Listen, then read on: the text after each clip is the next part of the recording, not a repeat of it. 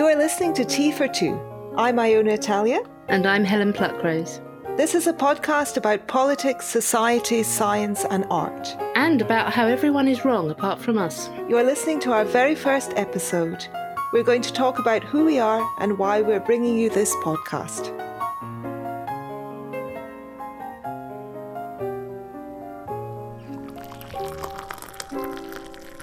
Hello there, you're listening to Tea for Two. This is Iona Italia. And Helen Pluckrose. And I'm coming to you today from Phoenix, Arizona. Uh, I'm just visiting here, so this is not going to be my normal location. And Helen is coming to you from. From just outside London. It's it's Essex. I don't like to admit that, but it is. yeah, I'm really sorry. At least only one of us is coming to you from Essex. I do apologize for that. Um, today, this is going to be a very informal introductory episode. Uh, we're also both completely new to podcasting, so you may have to bear with us a little bit. But we're going to talk about uh, who we are and um, why we want to have this podcast and what our kind of political and social uh, leanings are. Yeah, I mean, we, we could have done that uh, before getting started, but we thought it might be nice to sort of have this initial chat recorded and, and share it with you. You're welcome. anyway, so who are we? Let's start with you, Helen. How would you describe yourself? Ah, well, I am. I, well, originally I was uh, I worked in social work and, and nursing, but then after a neurological condition I got, went back to university, and I have studied English literature at undergraduate and early modern studies at postgraduate. At which point I um, came in contact with a lot of um, postmodernism and critical theory, which has sort of formed what I've been doing ever since. So I, I came into the whole sort of uh, writing, arguing, politi- political discussions, um, ethical, philosophical, whatever thing through the whole sort of new atheist thing. That was where I began and I've always seen it as having sort of two sides the the epistemology what what is true and how we know what is true and also the ethical side the whole sort of um, illiberal aspect of um, of some religions and of some sort of interpretation of every religion. So I have argued from a sort of liberal, humanist, um, rationalist perspective that we need to have evidence for what we say is true and that we need to prioritize human rights and equal opportunities and, and equal freedoms for everybody. And now that um, the new atheist movement has passed, I mean, I'm, I'm still very much a secularist. I'm still concerned about religious um, human rights abuses, but that the, the the conversation really got got had. You know, it doesn't need to be revisited all the time now. We're, we're looking now at a, a sort of new problem that has just sort of quite rapidly increased, which is is very similar in many ways, which is the whole sort of rise of the the postmodern left, which has sort of similar ideas of a denial of objective reality, of illiberalism, of collectivism, of um, judging people by their race, gender, or sexuality. So I'm I'm sort of uh, well I'm coming from exactly the same place as I always was but my my target has changed gradually but now with increasing speed towards illiberal ideologies on the left. I've also illiberal ideologies on the right but as a lefty and as somebody who sort of understands the epistemology underlying all of this I'm mostly focusing on fixing the left I'm a um, a little bit of uh, biography, um, autobiography. I'm a former academic. Um, I taught. Um, I did a PhD in English literature, and uh, I wrote a book about 18th century 18th um, century essayists and journalists. It was called Anxious Employment, a title which has unfortunately become way too autobiographical for comfort. um, but uh, and I taught it at uh, universities in Britain and in the US until 2006, when I moved to Argentina and uh, trained and became a professional Argentine tango dancer. Since 2009, I've also been working as a freelance writer, editor, translator. I also feel that it's there is a shortage of, let me say, loud, sensible voices on the left. Mm. So yeah, I absolutely I, agree. I believe that there that the um, what some people are calling the regressive left or the control left. Some people refer to them as SJWs, social justice warriors, mm-hmm. or I like to use the term the ultra woke. yeah, I, I quite like to to to talk about them as the social justice left because um, this is how they they talk about themselves. So I, I, feel like that's the the closest, you know, with a capital S and a capital J. And when you're sort of reading um, the journals that um, sort of supply them with ideas, then they are talking about um, social justice with that with those capitals. So I think that's I think that's probably the best way to describe them, which is true to how they consider themselves, which is not necessarily literally true as to how we consider them. We might have quite a different conception of social justice. Yes, indeed, we do. And I, um, I would also emphasize that although we're saying they for convenience, mm. and there are certain figures who firmly identify with all points of that leftist agenda mm. which I think we'll come on to in a moment. Nevertheless, this is more of a leaning and a movement and a tendency rather than an identifiable group of people. But it's a way of thinking. Mm. And it is very much, um, I would say, um, based upon an idea of um, retributive justice. Mm. So um, it's it's about um, taking people who have traditionally been disadvantaged and giving them extra advantages. Yeah. Which can be a good thing, but can also lead to a um, a lot of um, unfairness and a, and a kind of continual cycle of what I would call a sort of revenge based yeah. cycle. I was just going to say, I, I, I, think this is, this is the big divide that um, I'm shortly going to write a, a, piece about this with, with James that I think really needs to be understood from the underlying ideology because uh, you and I and um, most liberals, we are working on this sort of universal liberalism, this sense of consistency and fair fairness and presenting a, a level playing field. And then when we have the um, the sort of social justice left, and they're looking at terms of uh, yeah, retributive, reparative um, justice when they're looking at elevating some voices and suppressing others, that really does not sit well with the universal liberal at all. And I think to understand where they are coming from. It is really essential to understand the ideas that that came originally from academia, which came originally from postmodernism, but which have evolved. And it is these this idea of constructing reality, of standpoint theory, of knowledge being what is dictated by the dominant groups. So if if that were simplistically true, if everything we thought we knew had been constructed by white men, then it would make absolute sense to get white men to shut up and elevate these other voices. It would expand our knowledge. It would be good for absolutely everyone.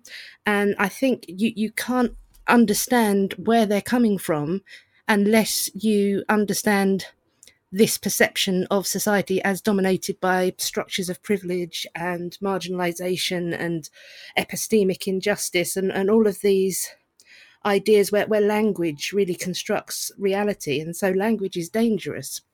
And it, it's so complex, but uh, and yet it's sort of been internalized in, in a sort of condensed, bastardized form until it just feels right to people. And, and looking at it from the outside, you just think, well, well, this is just so blatantly unfair. This is so discriminatory. How do they not see this?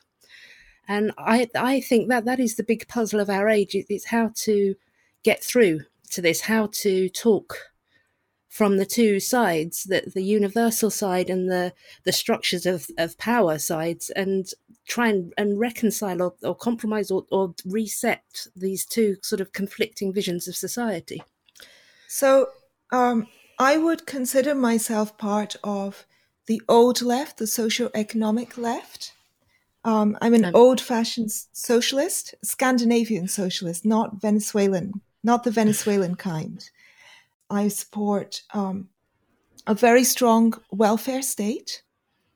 So, capitalist system, because capitalism, I believe, is the only efficient way we have found to generate wealth, but a capitalist system with very strong social safety nets and you so can afford them. yes. sorry, yes. interrupt you. You can afford exactly, them when you have course. capitalism. Carry on. Sorry. Of course, you need wealth generation in order to be able to have these kinds of safety nets. Um, but I would, so I would favor a strong welfare state, relatively high taxation. I would like to see both education and health being free at point of use. Health because you cannot choose. Um, whether you're healthy or ill. And therefore, I, I think treatment should be free. And education, because living in a society where people are better educated is useful for everyone, is an asset to everyone. I'm with you. And I also I also support um, UBI, Universal Basic Income, because I feel that would free up many people to do fulfilling uh, charity or artistic work that they otherwise cannot do. Mm-hmm. Um, and I also want to see strong social infrastructure. So, for example, I'm very much in favor of um, an excellent public transport system. I would like to see more cities having a with a congestion charge similar to London, so that you have to pay if you're going to use your car.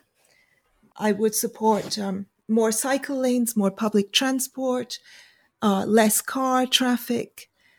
I also um, feel strongly about environmental protections,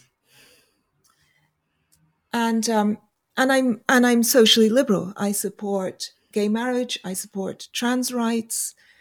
I um, I believe in equality of opportunity and I'm a feminist, something that we will probably argue about, and we'll come back to that later. Yeah. So, but um, I also am a strong believer in free speech, in science, in taking an unemotional and objective view, even of quite potentially inflammatory or upsetting topics.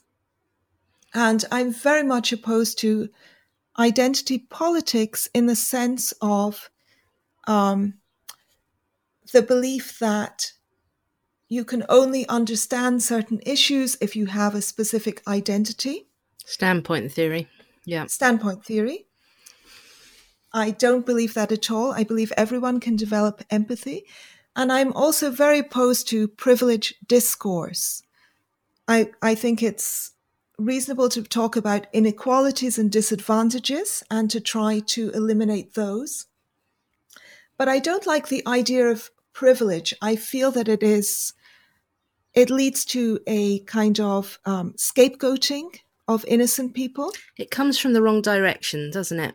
When we're looking at, at privilege rather than disadvantage, then we are looking at blaming a certain group of people who may have absolutely nothing to do with this um, presumed privilege that they have gained due to having a penis or white skin and um, we're not looking at disadvantages that people could have unfairly because of their genitals or skin. So I I think this does come from the wrong direction. We want to focus on disadvantaged people, why they're disadvantaged, how we know they're disadvantaged, and what can be done about it, rather than focusing on people who are supposed to be privileged. And, and I fully believe that um, that society does privilege some groups over others, but not in a simplistic way. I think there are, are layers of this with um, class and wealth and education tending to overrule everything else. But we need to to be able to talk about this and look at this less of a way of how to bring down the privileged people and more of a way of how to ensure that the underprivileged people are accessing the same opportunities. Uh, that's exactly how I feel. So I feel that on the one hand, this kind of privileged discourse blinds people to the individual circumstances of people's lives. Mm. And what matters fundamentally is not necessarily um, what skin color you have, what sex you are, what sexuality, um, what groups you can be placed in, but what your actual life circumstances are like. Mm, you're bringing it down to the level of the individual again. Uh, yes, I think you have to always look at indi- you have to always judge individuals case by case. Mm. So this is both true when we're talking about um, assessing their character and personality, um, deciding how liberal or illiberal they are. Um, all of that has to be done at an individual level. Mm. We can't, for example, say this person is a Muslim and therefore has very illiberal ideas and is misogynistic and homophobic. Because I have practicing Muslim friends who are not like that at all. You have to look case by case at what the individual is actually like, but the same is true of their circumstances. So you can't assume because they seem like they're members of the kind of group which has advantages that they have advantages. So that's the first thing. You have to know what the person's actual circumstances are to know whether they are struggling or whether they are affluent and doing well. And I think the most important aspect of that, and an aspect that um, the social justice left tends to disre- largely disregard is their financial circumstances. Absolutely, yes. Do they have financial stability? Um, do they have steady income? Do they have family support? I think those are the most important things and are much more important than skin color, religion, race, sex, etc. So there are some issues specifically affecting specific groups, but the most important thing for individuals is their support structure and their finances. Mm. So that's that's the first point and the second point is that to focus on privilege, I feel valorizes envy. It makes it seem that if the person is affluent, let's say, that is a good thing. What we want to do is bring other people up to that level. We want everybody to enjoy certain rights. We want everybody to enjoy certain protections. We want everybody to have um, a life that is reasonably comfortable. Yeah. Uh, that that is my aim. But at the same time, when somebody is doing well, rather than blaming them and getting angry and describing them as privileged, which has become very much a um, a criticism or even a slur. Mm. I think it's I I find that psychologically extremely unhealthy. Yeah, I agree. I agree. We we can certainly look at these um, these privileges that exist without being um, without legitimizing hatred of a certain group should we say? I mean, would you agree? I've argued before that there was some validity with um, universal liberalism, with, with traditional liberalism. There has always been this focus on the individual and on the universal, and so nothing in the middle, really. So there was this um, ideal that uh, the individual um, own uh, abilities and and talents and nature should be encouraged to express itself in every way. It should be able to have um, every single opportunity that's available and um, access sort of yeah universal society wide benefits and this tended to jump over uh, something which could be in the middle which would be um, categories which would be classes or races or gender and so i tend to think that when um, in the, in, in the 90s when when people like Kimberlé Crenshaw and others said there isn't any focus on group identity here that they did have something of a point because if we are looking solely at individuals and at the individual and the universal then we might be missing some part of of human of, of the structure of of human nature of, of of society. So i think that liberalism did tend to to be a bit naive, a bit idealistic about categories. It was as though it was right, give women, give people of colour, give LGBT the same rights, and then everything will be fine, and not tend to look into to problems that, that can exist purely on a categorical sort of cultural level. I think that that that that that kind of analysis on that kind of level could join with universal liberalism without, as it has done, sort of wiping out the individual and our shared humanity and focusing solely on identity. Would you? Would you agree that there? Well, as you said, you identify as a feminist, while I don't. So, it seems you do agree, at least on that score. Um, I do, yes. So I think first of all, um, social attitudes lag behind law mm. By long, usually by quite a considerable measure.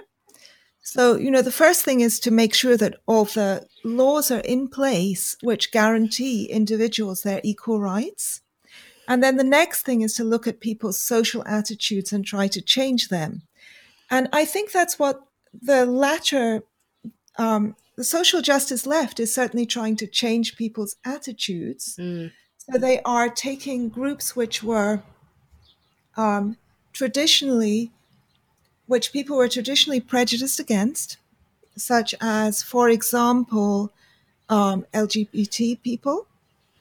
And they are attempting to um, give more value to those categories, mm. to make those things more acceptable, more uh, celebrated, more praised. And I feel that that's quite um, that's quite a laudatory aim, but I tend to uh, disagree with the strategies and methods. Mm. So I would much prefer to tackle these kinds of prejudices by trying to get beyond um, considering people on the basis of uh, these of their mutable characteristics, whether it's sex, sexuality, race, etc. I'd like to try to get beyond that to put much more emphasis on what unites us, mm-hmm. to find common ground, rather than on what divides us. Yeah, I completely agree, and I think this is the big divide at the moment because we're all, all of us, sort of left liberals, are trying to equalize a society to to give everybody the same um, status, the same opportunities. But there's two very different visions of how to do this going on. With the, the social justice left believing that this can only be done by looking at race, looking at gender, looking at sexuality, gender identity, very specifically of um, examining language on the level of the word, unpicking it, finding evidence of um, implicit, even unconscious prejudice in order to just root it out. Or these um, biases and, and prejudices at at the at the root just get rid of them. And then there is the universal sort of liberal way which, which thinks that this will happen and has happened significantly and, and incredibly fast by just treating everybody as though they are the same, as frowning uh, by frowning upon people who discriminate, by people who make assumptions based on gender, race, or sexuality, and there's there there are right and wrong answers here. What is mm. going to make uh, prejudice and discrimination go away faster? Is it looking intensely at gender and race, or is it largely ignoring it and looking at, apart from racism and sexism, obviously, and, and treating people as individuals and frowning upon racism and sexism. And in that way, society will sort of gradually, well, not even gradually, grow towards a more universal approach. I mean, if we look at the ways at, at how fast we've come. I mean, if we watch something that was on television 10 years ago, there are still some things that would shock us now. And every generation is getting less racist, less less sexist for the last 60 years. So I am inclined to think that the universal liberal approach, the approach of not focusing on race, of frowning upon judging people by race, gender, or sexuality, has given the most evidence of working. Yes, I I absolutely agree. Um, so I do feel that um, I share a lot of goals with the social justice left, and this is also why I'm on the left. Um, and I do share some goals with more moderate people on the right as well. Mm-hmm. So, you, I have noticed, are very balanced in your critiques of left and right. Uh, following you on Twitter and also reading your published articles, you spend a lot of time arguing against what I would consider to be regressive or reactionary ideas on the right. People who want to return to a more traditional lifestyle or who want more set, fixed gender roles. Um, yeah. Also, um, and I spend very little of my time uh, doing that. I do uh, find myself um, often arguing against ethno nationalists and the Hindu far right. Mm-hmm. So I spend a lot of time talking, uh, arguing with ethno nationalists and the alt right. And, um, but I don't really focus, for example, very much on Trump's administration. And I, uh, the reason is not that I feel that the left is necessarily a larger threat. Um, I actually dislike this whole te- people's tendency to try to guess which is the larger threat, which thing is going to cause most trouble down the down the line, mm-hmm. um, which group is going to be the most influential in the longer term. That's and what James and I called ex- existential polarization, didn't we? Our manifesto against the enemies of modernity. That's that's the faulty thinking that we should avoid. You're a friend to modernity. I think that's a good description of you. um, but I think that um, that is fortune telling. I don't have a crystal ball, so I have no idea how much of a threat the alt right is going to be um, in the longer term. I also have no idea how much of a threat the regressive left is going to be in the longer term. Um, I don't know who will be politically victorious. I don't know what influences are going to become most prevalent. I really have no idea. I'm not good at predictions.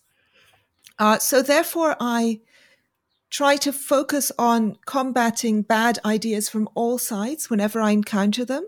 Mm. But I do encounter them more on the left because I follow uh, the left much more closely. It's also completely natural to be more indignant by people doing your own side wrongly. Uh, this this is what I I find. You know, they say that that heretics always get the most blame, and yeah, to a certain extent, this this is true. That there, there are purity tests going on, but on another level, this is also quite natural. If you believe in something, then of course, you're going to be most annoyed with people who share your aims but are behaving in a way which you feel are counterproductive to them. Abs- absolutely.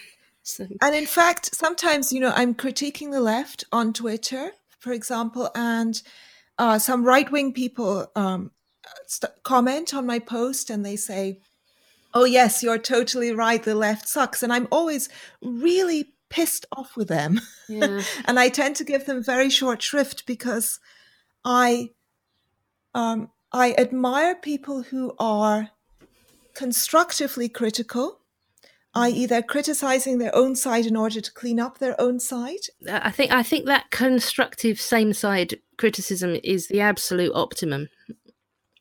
Yes, and I I dislike smugness. Mm-hmm. This kind of finger pointing and ooh, look at you, aren't you aren't you being silly, you lefties? I absolutely hate that. Um, so I I like to criticize the left with other leftists from within the left yeah. in general. Um, and I'm also quite willing to side with almost anybody um, on specific individual issues, particularly free speech. Mm-hmm.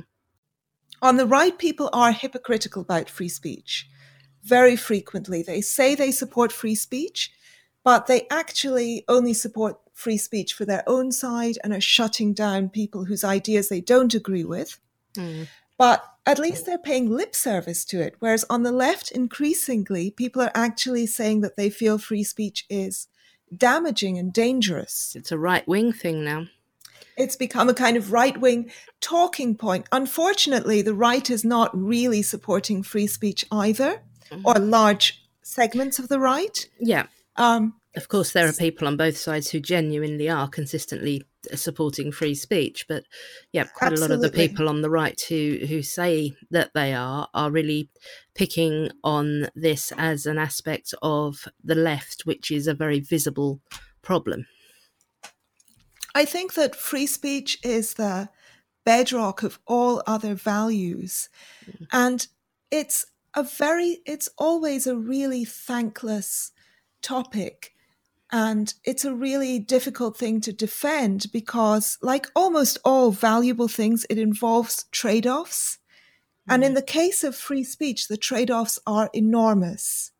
So I do believe, for example, that speech definitely can be dangerous, can be harmful, that there are people who are very persuasive demagogues who can voice opinions which will sway others mm. and may lead those others to um, do terrible acts, to commit terrible acts of rape, of violence. Um, so I don't believe that speech is harmless, and nor do I believe that, at least in the short term, the best ideas will win out in the marketplace of ideas. Mm. I think that's true in the long term, yep. um, but it may not be true in the short term. Very very, very harmful, dangerous ideas can gain a lot of currency. Um, so it's not that I think uh, speech is never dangerous or harmful, yeah. but that despite it being dangerous and harmful, I also believe that everything important that we have achieved uh, as a society, as a species, everything um, beautiful we have produced, um, everything thoughtful has also come about as a result of people's free speech. But uh, really, when I am following uh, opinions on the on the right, I simply disagree in general with them, and that's rather uninteresting to me to just mm-hmm. disagree. Fundamental Whereas, disagreement, yeah. Yes, fundamental disagreement. Whereas when I'm reading crazy things uh, coming from the left, I usually agree with at least some of the aims or with some of the things that are being said. And then people are taking them in directions which I think are slightly insane or very mm. exaggerated, or um, really we begin from the same point and then they wander off in a direction that I didn't foresee mm. or that I foresaw, you know, with with foreboding and dread. I thought, oh no, are they going to do this thing again? Are they going to go in this social justice direction? Are they going to start ranting about how straight white men are so privileged and need to shut the fuck up? And I assume we can swear on our podcast. Of course we can. We're grown yes. ups. yeah. I think otherwise it will be almost impossible for me to do a podcast. but so that for me is much more interesting to try to unpick where the points of disagreement are. Mm. I, have uh, argued this as well because people have assumed that because I go deep, deep into the thinking of the left and with the right, it, it really is just a, a, a very simplistic. Well, obviously, this idea is wrong.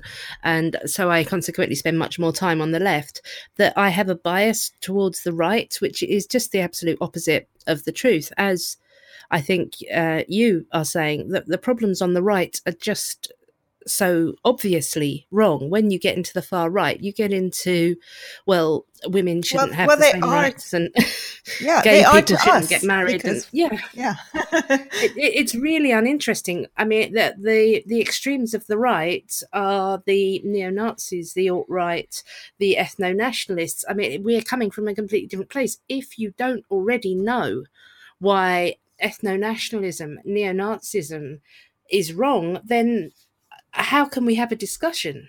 But if you are on the far left and you are concerned by the plight of marginalized people, then we can have a discussion because I am too.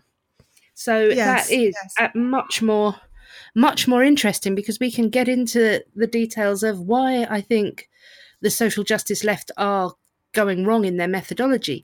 But I have to say, as well as the the different perception of the world and i like to be charitable and, and i think that most far leftists do have good motives but there is also a, a real element of viciousness of unkindness of sort of of of, of spite which yes, is absolutely and and that is is not politically specific. That comes from both sides. Obviously that comes from everywhere. That's that's a particularly nasty attribute of of humanity. So that i find i find that that being empowered by being given some prestige of activism of um, some kind of, of noble aim it is really quite worrying. I find the mentality that can be hateful towards men that can think of you know men being being wiped out or or white people being genocided or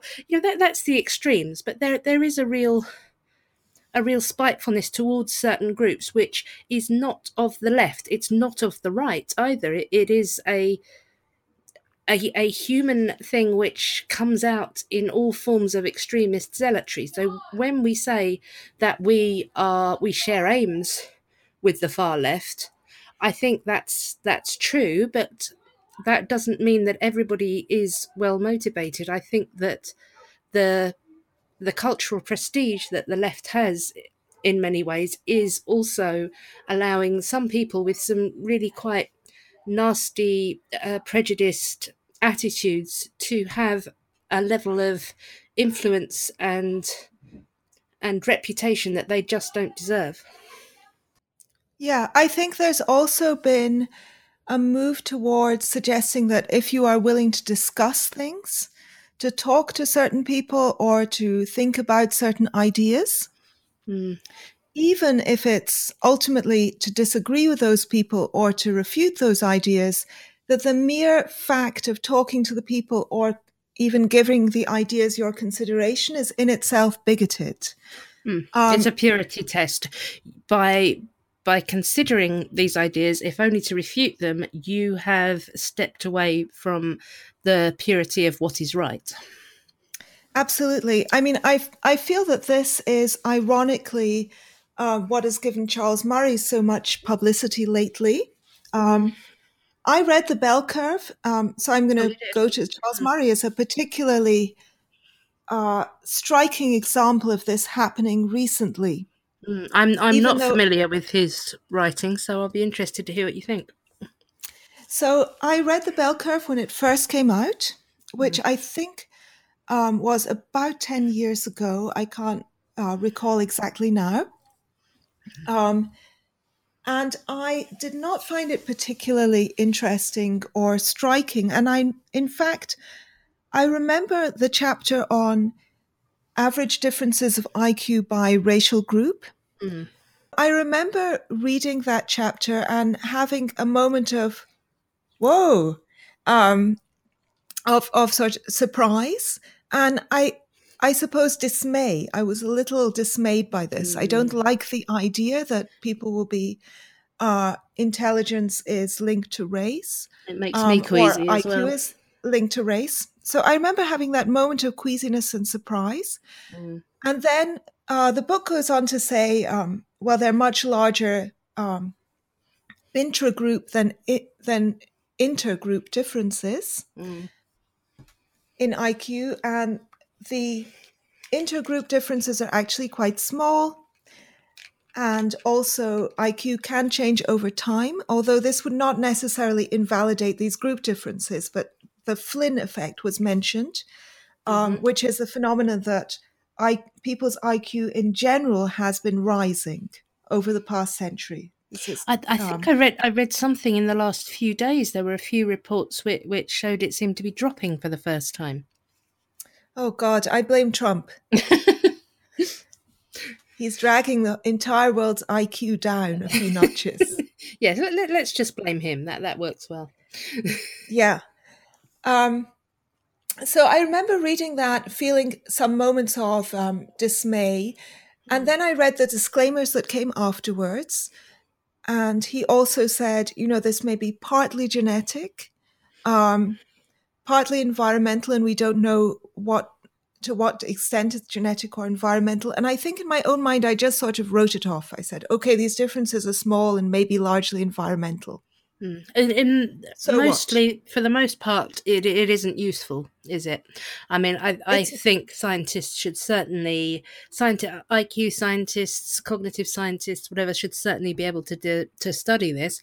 But for our general purposes, for 99.9% of the population's general purposes, IQ in relation to race or whatever else is simply not relevant because you know the individual as as murray has said as as you and i have said is what we are looking at. And i i always. I, I mean yeah. I, murray himself gives this example. He says what if you read my research and you thought okay white people are always more intelligent than black people you had to choose between Donald Trump and Barack Obama as to who is most, most intelligent. I mean, Barack Obama, strictly speaking, is mixed race or biracial, I believe is the politically te- correct term now. Mm-hmm. Um, but nevertheless, if you went by the color of the skin, you would be completely off. I remember he, he mentioned um, Barack Obama in um, in his talk with Sam Harris, didn't he? Yes, exactly. That was in the talk with Sam Harris when he appeared on the Waking Up podcast. I, mm. I think that episode was called Forbidden Knowledge. Oh, yeah. So I, I really didn't pay much attention to that book at all. Mm. And at a later period, I actually read Murray's one of Murray's other books, which is called Human Achievement, and I really thought that was a terrible book. Mm. Um, in it, he makes some arguments about uh, how Europeans have had a, a far greater number of achievements than any other racial group. And I thought his evidence for that was extremely shaky. Hmm. But I didn't really take that to mean that he was, well, I don't know whether to call him a racist. It just sounded very old fashioned, that book. It mm. was hmm. like someone who's been educated in a in a classic uh, Western tradition and is just unfamiliar with other uh, cultural, um, other literary and cultural productions from other cultures. I, have been. Um, I haven't read anything further of his, but I, I've um, been following his Twitter feed occasionally, mm. and, and I find myself generally um, in disagreement with his politics because he is conventionally a conservative. So yeah. that certainly doesn't yeah. mean that he's racist it doesn't mean that his work has no validity. It doesn't mean that we shouldn't study race, IQ, or anything else. But it does mean that we can disagree with him politically whilst keeping this separate from his work. Absolutely. He does support UBI, though, Universal Basic Income, which I also he support. He does. So that's the one point on which I, um, of major agreement that I have with him. Um, but you know, I think that no one would have even remembered the bell curve, and I had completely forgotten about it.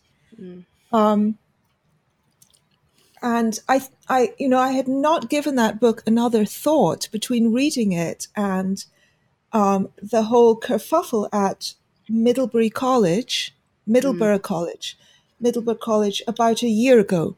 Mm. And, you know, what uh, what brought him back into the limelight was not that people suddenly became really interested in race and IQ, um, but that um, he was uh, he was the object of such fervent protests. Yeah, and and in particular that Alison Stanger, the faculty member who mm. hosted him at Middleborough, um, was injured, was Their car was surrounded by a mob, and yes, she had her collarbone broken, mm. and she was hospitalized. And apparently, she still has. Um, uh, so, according to uh, um, Harris, she still has side effects from the injuries that she sustained on that day. Mm. more than a year ago. Um, and that sounds absolutely terrifying to me. Mm-hmm. And that I feel is what brought him into the limelight. Yeah. It was people saying, you can't discuss this, you can't even think about it, or you must automatically be a fascist, a bigot, etc. Yes. And that makes people want to um, read and find out about it. When you it, tell people you can't think about this, you can't read this. Exactly. Uh, I mean, human nature is such that you want to read about it. And actually, I think the subject itself is really boring, but mm. um, I am really dismayed by the free speech implications. I find, um, particularly, I, I find gender differences um, biological ones particularly interesting. And this is often regarded with suspicion. I don't tend to find racial differences, if there are any, you know, the, the science of this is, is still very inconclusive and that it's not particularly interesting. I'm not sure it's particularly valuable, but obviously I support scientists' right to look into it. But I think the gender differences, the science of gender differences is both interesting and important because of what we see going on in society at the moment. I think it is actually really important that we understand that differences on average exist, that these could manifest in different choices on average, and also understanding differences in communication skills, in sexuality, in um, perceptions are is generally useful for gender relations. So I find all of this fascinating, and I'd love to see a kind of gender studies which. Um, which incorporated this as well, but this too is completely forbidden.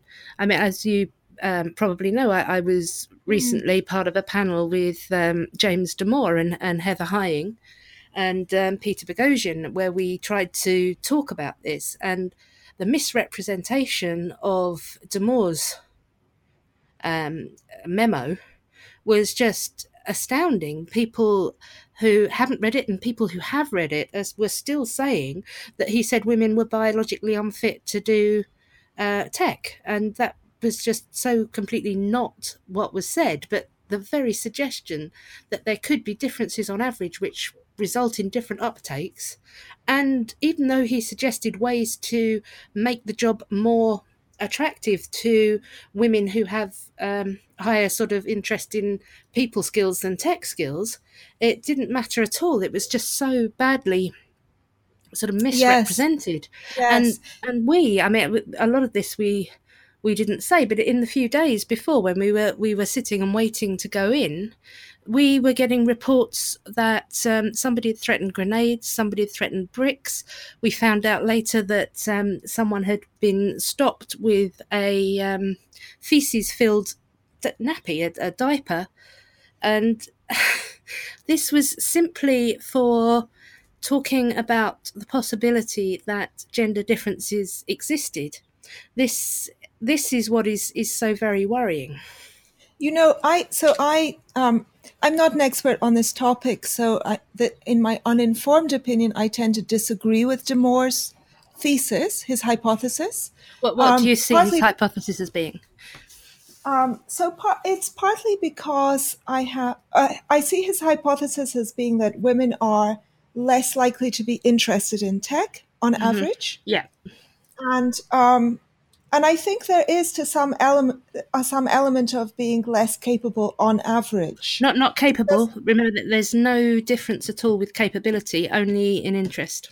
Ah, well, in intellectual capability, no. But I think he says women are more neurotic on average, and he's using that term in a very technical sense. I don't yeah. take that to be. I know that in psych, to say that someone is uh, to talk about neuroticism isn't necessarily it's not mental um, illness.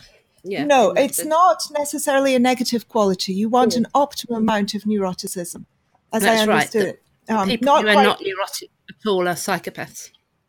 Right. You don't want to go all the way to Woody Allen, but you want to hit somewhere in the middle. Hmm. Um, so I. But neuroticism I, has probably helped women um, to take care of their children in the past, being more over anxious than than average has been more helpful, whereas it has been more helpful for men to underestimate risks. Right. So it's about risk assessment and attention. Um, so uh, I I don't I didn't hear him say the word neurotic and think this is a slur, um, but if you are on average more neurotic, therefore there's a temperamental unsuitability. On average, okay. So I don't think I this at all affects the women who want to do tech, but the I, reason, yeah. Sorry, go on. Sorry, I, I was just going to say if if um, if your neuroticism itself was the problem, I, I don't see why that would affect women who want to work with tech, seeing as that tech is um, consistent and reliable more than it would women who want to work with people who aren't. I don't feel that it's yet the moment to say, okay, this is um, definitely the way it's always going to be. And it's oh, because oh, no. of fundamental difference between men and women and their preferences on average. So, no, it's just something yeah. to consider as well. I mean, this is what James Damore said in his memo, memo, and it's what he brought out more in the talk that we did together, which was that as well as um, socialized differences, as well as possible discrimination, as well as possible cultural conditioning, also look at the much, much replicated um, information which shows that um, women are more likely to be interested in jobs that involve people, and men are more likely to be interested in the jobs which involve things, or in in this case, um, you know, sort of uh, concepts. Right. And I, th- I think that that is valuable. We certainly shouldn't um, think that we have reached a point now which purely represents what men and women want to do. There seems to have been a shift where when women were very much discouraged from doing uh, STEM subjects, women weren't going into it. Then this improved considerably.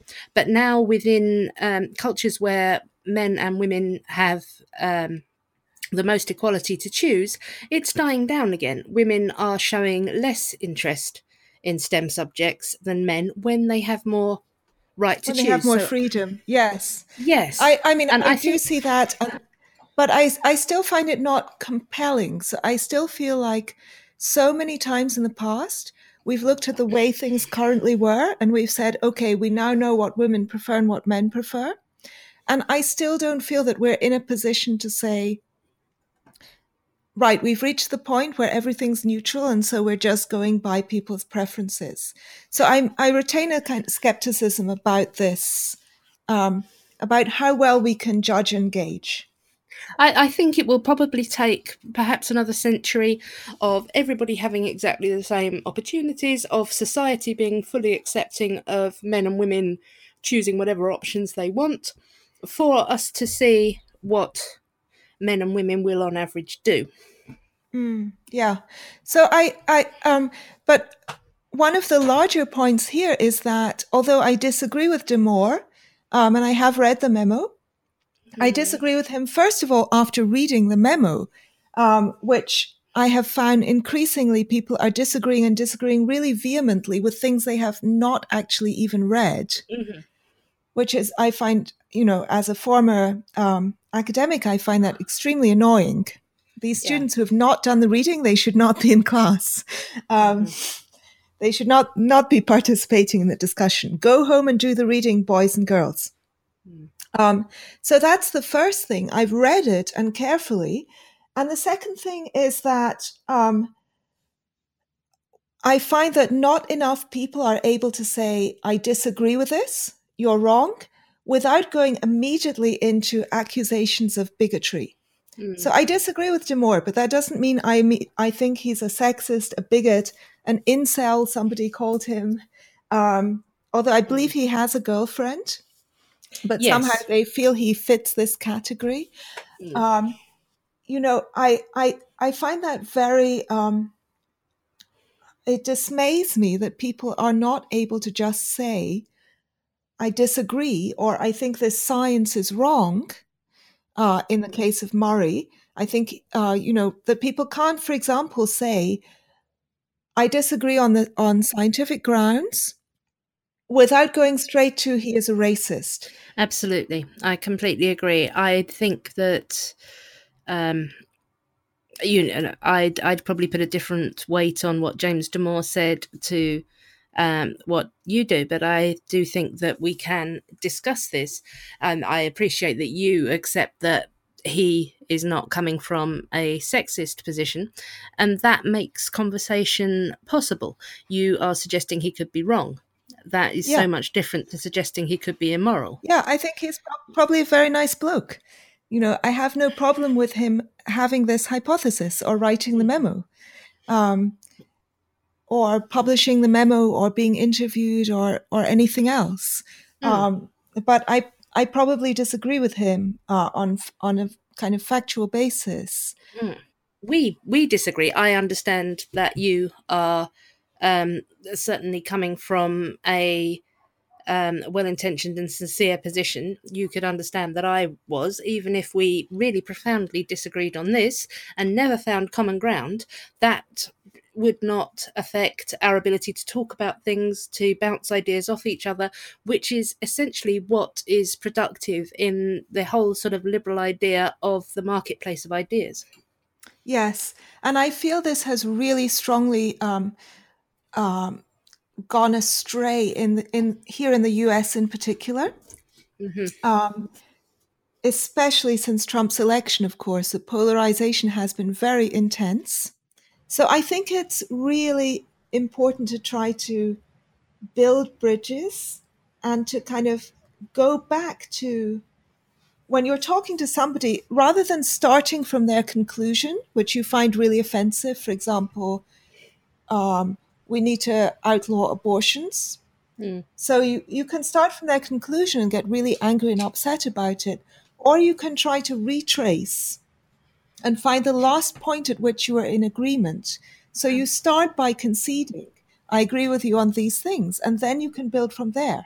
Absolutely. And even if you don't come to an agreement, because you've outlined some things you have in common, you just have a better relationship with them. Mm. Um, and I feel as though uh, um, on the left, on the right as well, but I'm more worried when I see it happening on the left a lot of people are not willing to do that anymore. Or if they see you doing it, they say, oh, you're making concessions to this racist, bigot, white supremacist, fascist, neo Nazi. Yeah. And it's it's impossible to work with that. And I do believe that you can probably talk to and find some common ground with anybody, including I, some racist, bigotist, bigoted, fascist, neo-Nazi. If you go far back enough, and that's the I, only I absolutely, I, I absolutely agree. I um, was a couple of years ago was was in a group um, in which I was kind of alone in wanting to talk to people with very different views and with views which I personally found objectionable, and so did they. And I found myself being accused of being um, tolerant of intolerance and mm. being being gullible and being naive. And I, I had I made this um, little, you know, I make these sort of graphic things which are a couple of paragraphs explaining my views on something, and I made this because I was getting an awful lot of pushback on the people that I chose to talk to. Mm. The group that I was in was um, telling me that this was unacceptable, that I was um, validating um, bigotry and prejudice. And I eventually I moved away from that circle of people because I don't necessarily think that they were wrong in having a very critical position to some of the people that I was talking to, but I do think that they were wrong in um, associating, in saying that I was associating myself with such beliefs by trying to talk to these people, by finding some common ground with these people.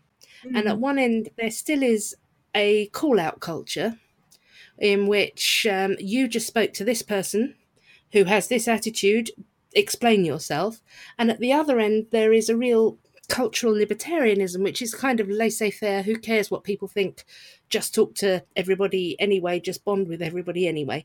And I think that there needs to be a kind of a balance where we do not purity test where we can talk to absolutely anyone, but where we can have a consistency of principles mm. in which we say, yeah, these some ideas are really not liberal and we can criticize them but we are not at the extent of saying, well, you spoke to somebody who is friends with somebody who was on a podcast with somebody who is who is the dog right. walk of the sister of the you know brother-in-law yeah um, of the person who once lived next door to yeah. Precisely.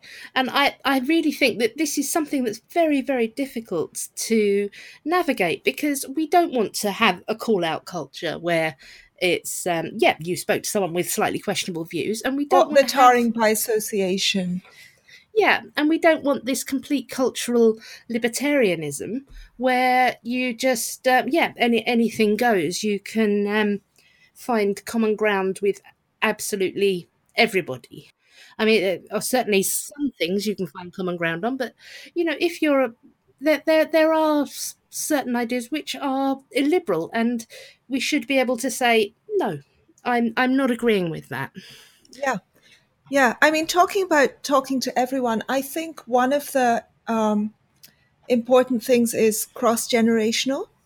Um, mm-hmm. So all of my friends of my age and younger are very liberal, mm-hmm. um, and I think that I, um, I have only two, I know have only two friends who are practicing Muslims, and they're both very, very, very much on the liberal end. Yeah. Um, and uh, one of them is an admirer of Maajid Nawaz, which might give you an mm-hmm. idea of how liberal he is uh, yeah. in his beliefs and attitudes. Um, but um, I so everybody who I am personally friendly with is extremely liberal.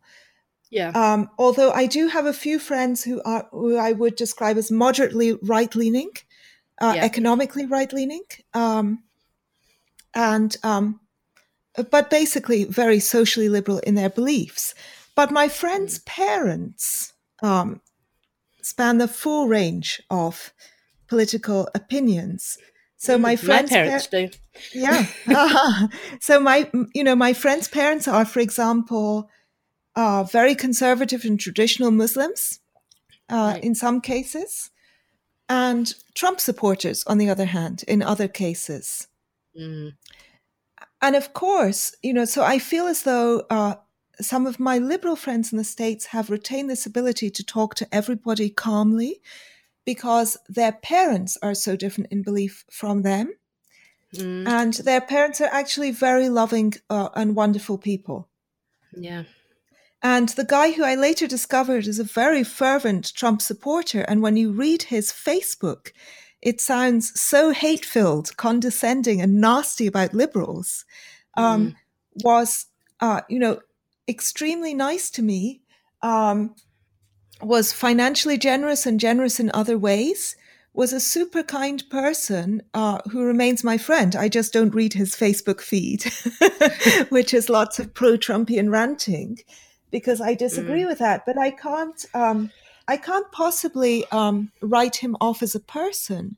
Whereas yeah. on the other hand, I've encountered certainly online in, in real life less so, but in real life also on a few occasions, people with whom I am in full agreement politically, who are absolutely nasty people. Yeah, absolutely. Absolutely. So I think it's important to separate the ideas from the people. Mm. And I think it's also important to be able to um, cherry pick. I know that's a term that's often used negatively, but I generally think ter- cherry picking is a good thing. Um, it should be possible to um, to decide I agree with them on these issues and not on these other issues, mm. and um, not to be not to assume because a person agrees with one one statement that someone has made that they therefore agree with everything that they have ever yeah, said. I, I think that's a bit different to cherry picking because I, I see cherry picking as taking, uh, in this case, a person and just picking their good views and saying that defines them. And oh, then oh, okay. that yeah. is biased and dishonest. But if you're saying, I th- here's this person. I agree with these things they say. I disagree with those things they say. That I would say is not so much cherry picking as a balanced assessment and a, a very sort of positive thing because you're you're seeing someone as a a collection of ideas, mm, a collection mm, of yeah. thoughts. So yeah. yeah. I think you know the other thing I feel is that um, consistency is very important. Uh, even when you have two issues in which one is much more um, serious than the other, if they're similar in kind, you should support them both or oppose them both. And it mm. makes it makes life much easier that way. So for example, you know, I do think there is a lot more racism against people with darker skins than vice versa. Yeah. Um, to, uh, speaking on uh, looking at it globally and probably also just even within the United States, which I think mm. is one of the least racist places. And, uh, and within the UK. And within the UK. So I think still the racism is mostly in that direction. It's Absolutely. mostly towards brown and black people. And I saw this a lot in India.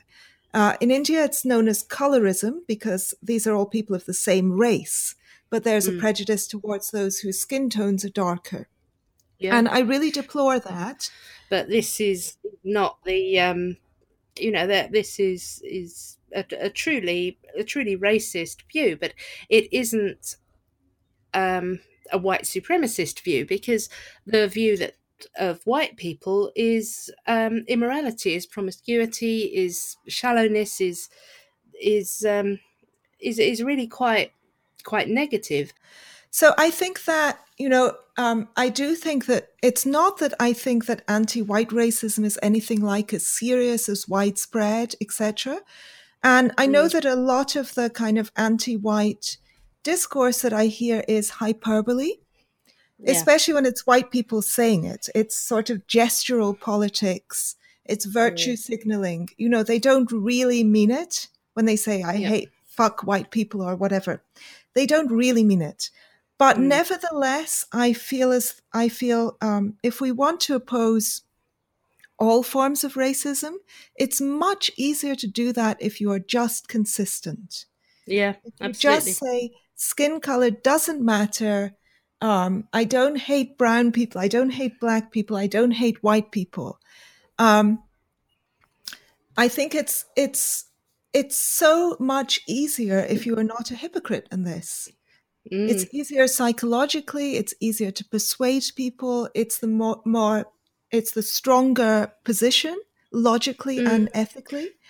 I mean, I don't think hypocrisy is really the right word to describe those people who see balance the systems of power and structures and hierarchy because mm, they're mm. very open and consistent about seeing that and about the need to reverse it right, but from right. a universal liberal point of view it is inconsistent yeah so yeah. It, it does need addressing yeah i i agree I, and i feel the same way about male circumcision versus female genital mutilation so mm-hmm. I know there are a few um, forms of female genital mutilation that are, are less severe, where you're yeah. they're just removing the hood of the clitoris or part of the hood. Um, but in general, uh, uh, you know, most forms of female genital mutilation are much, much more brutal, and the effects are um, permanent pain. Yeah we shouldn't um, equalize that the only no. equality there is on the level of um, autonomy and choice yeah but i think you know so i used to get very annoyed when people were talking about female genital mutilation and, and some anti-circumcision activists would pipe up and say well what about circumcision um, even though i oppose circumcision i used to find that extremely infuriating but now i actually um, support them Hmm. because I think it's just it's easier to oppose um, FGM if you're just hmm. consistent. And yeah. it is the morally correct position. Circumcision is also wrong. It's not yeah. as nothing like as severe and bad, but it's also wrong. Yeah. I feel, you know, I feel it's a stronger, better position to take. Exactly. I mean, we, we don't have to make false equivalences, but we can, yeah, on the principle of bodily autonomy, then yeah, it is the same thing. Yeah. It's, uh, you know, if you're going to operate on someone, you need their informed consent. Yep. And uh, if it's the case of a child, then um, you the first principle is do no harm, Mm. and you will operate on them or treat them um, only if the alternative is serious risk of permanent injury, disability, illness, death. Mhm. Um, if there are no, if there's no risk in not performing the procedure, then you don't perform the procedure until the person can give consent, which is when they come of age. Yep. So to me, that's a, that's all we need to oppose um, both forms of all forms of genital mutilation, also um, intersex operations. I know that many intersex people don't talk about intersex mutilation; they prefer not to use that term. But all forms of surgery, genital surgery, done unnecessarily and without consent of the patient, where there's no real pressing health risk, we can oppose them all on that basis. We don't have to try to uh, oppose them on the basis of how much harm do they do or, or do they not do. Mm. Absolutely. Okay, so I think we should wrap up. Yep. I can kind of summarize how we're similar and different, which might be fun Okay. or or might not be fun. Let's see. Yeah, I can fight with you about that. so we're we're both British, although I am Yep. not from Essex. So that's one thing that differentiates. Never us. mind. it doesn't matter. You're still a worthwhile person. Thank you. Um, and we both have Indian connections. Uh, in my case, my father. In your case, your daughter. Yep. Um, and let me see. Um, we're both liberals. We're both Yep. leftists. Yep. Um, I'm a feminist and you're not. And I also, um, although I'm not going to talk about actual belief on this podcast, um, hmm uh, I do practice a religion, hmm and you clearly do not. I Um, clearly do not. I have such a weird, funky religion, it seems a shame not to practice it, frankly. Hmm. Um, somebody described it as a vintage, hip, hipster vintage religion. I think it was Christopher Hitchens who said if there was just one um, member of religion, was it Christianity, that he would encourage it so that it didn't disappear. So Uh-huh. I, I kind of see that, but also just don't be silly. um, yeah, and I am, uh, so my background is uh, um, artsy. I'm a very emotional person. I write poetry. Um, I dance. I used to paint. Um, and uh, you are very rational and analytical. Yes, yes. I don't tend to do the um, emotional analysis, the um, the the the the emotive sort of uh, sensitive, intuitive stuff. I'm sure I do quite a bit of it by mistake, but um, not on purpose. So I think we complement each other well. Yes, yes. We we both- might have some arguments, but um, Yes. I, I have a feeling that you that, that that I might be trying to rein you in a bit, and you might be trying to draw me out a bit.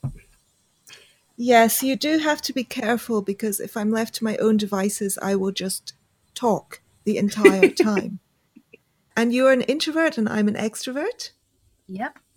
And yet, in this conversation that we've had, I feel that it has been pretty much 50 50.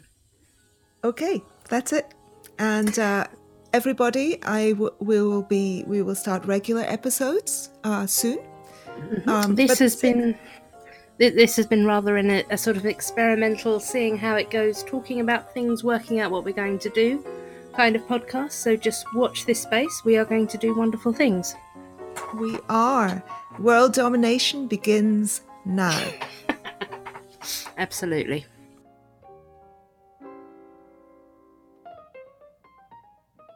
This podcast was made possible thanks to the tech support provided by Bojan van der Heide and Olivier.